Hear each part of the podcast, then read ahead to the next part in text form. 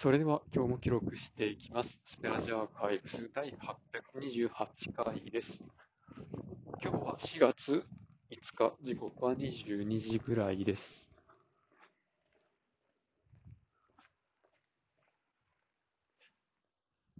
まあ最近、Teams の、なん、なんていうのかな、次世代版 みたいなのが、プレビューで公開されてたので、ちょっと早速うちも、プレビューの有効化をして、まあ自分のアカウントでは、プレビュー版と従来版を切り替えて使ってみれるようにしてみたんですけど、どうなんでしょう。この歌い文句としては、なんか、動作が軽くなって、素早くなるよとか、なんかそんな感じで書いてあったんですよね。で、まあ実際に、その使ってる時の CPU とメモリの使用量タスクマネージャーのところでパフォーマンス見てみたんですけど、そんな変わらんのではって感じで、ちょっとまあね、この、いいね押しただけとか、そんなんで見比べてるので、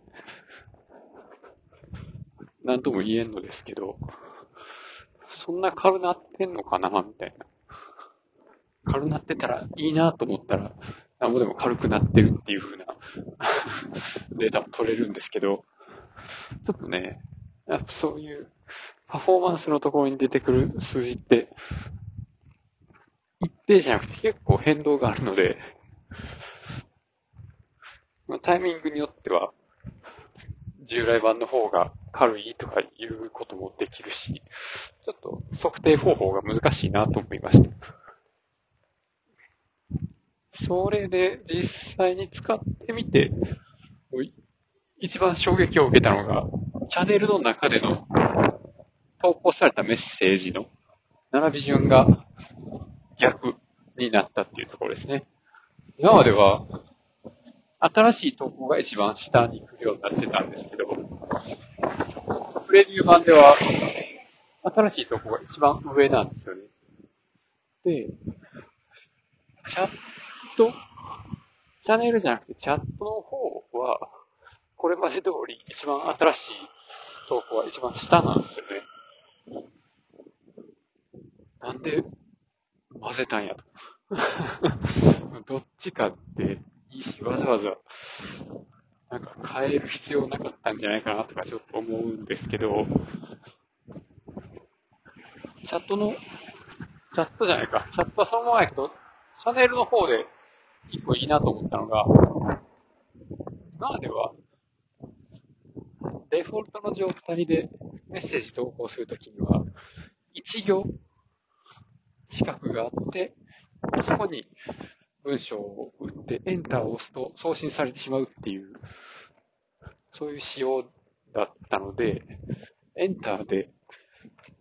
送信しないためにわざわざ、えっと書式設定きるような複数行に対応したメッセージボックスを表示させて、まあ、操作するっていうふうに僕はやってたんですけど、プレビュー版の方は、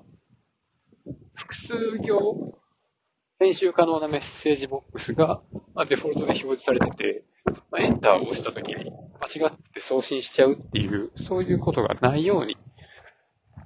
なってました。これはいいですね。で、そうすると、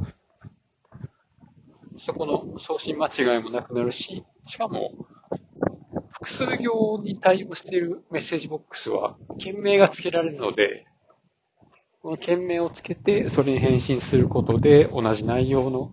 話はここにまとめていきましょうっていう案内を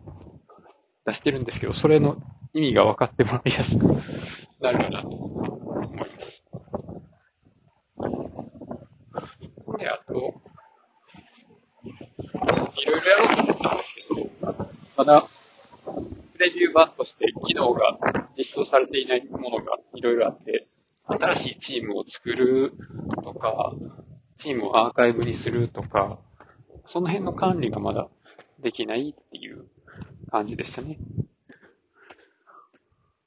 しかもなんか、電話かけるボタンなくなってたしな。